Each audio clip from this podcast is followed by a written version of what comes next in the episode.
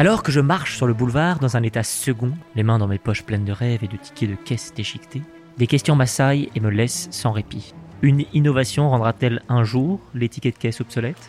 Et surtout, n'y a-t-il donc aucune source de joie autour de nous en 2020 de rue en rue, les signes de cette maudite année sont partout. Le béton craquelé suinte, les feuilles mortes forment des tas humides au pied des arbres, les terrasses sont désertes. Paris est triste, on se croirait en Amérique. Je distingue une lumière au loin qui perce à travers le brouillard. Une enseigne reste ouverte dans ces temps troublés. Un temple, une ode à la joie. Le roi Merlin est ouvert.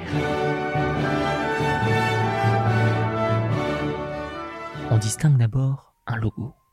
C'est un petit triangle vert comme une colline couverte de fleurs sur laquelle sont allongés deux jolis noms.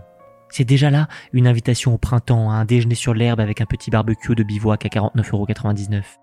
Puis les portes battantes s'ouvrent et, oh mon cœur, tiens-toi tranquille, on entre encore hésitant.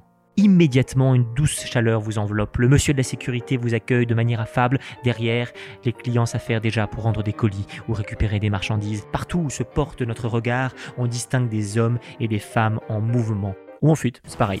On n'a jamais vu autant de Français succomber à la tentation irrépressible et essentielle d'enfoncer un coup que depuis ce deuxième confinement. Ce n'est pas une galerie marchande, c'est une galerie dex en cavale. Ça fourmille de partout.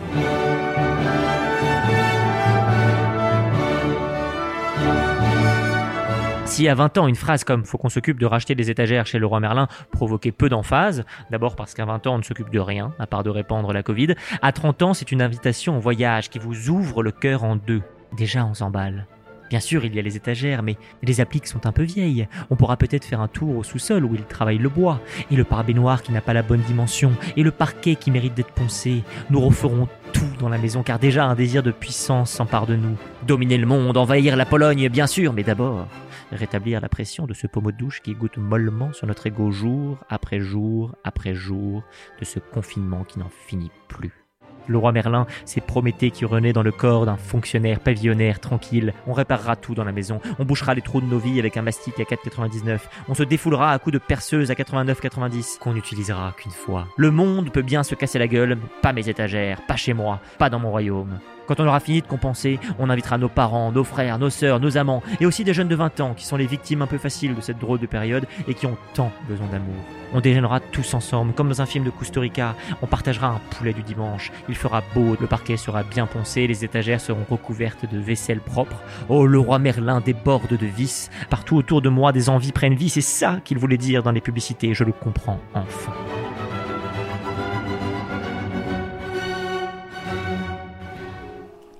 Dehors, la nuit est tombée. On sort comme abasourdi, un ticket de caisse fourré dans la poche.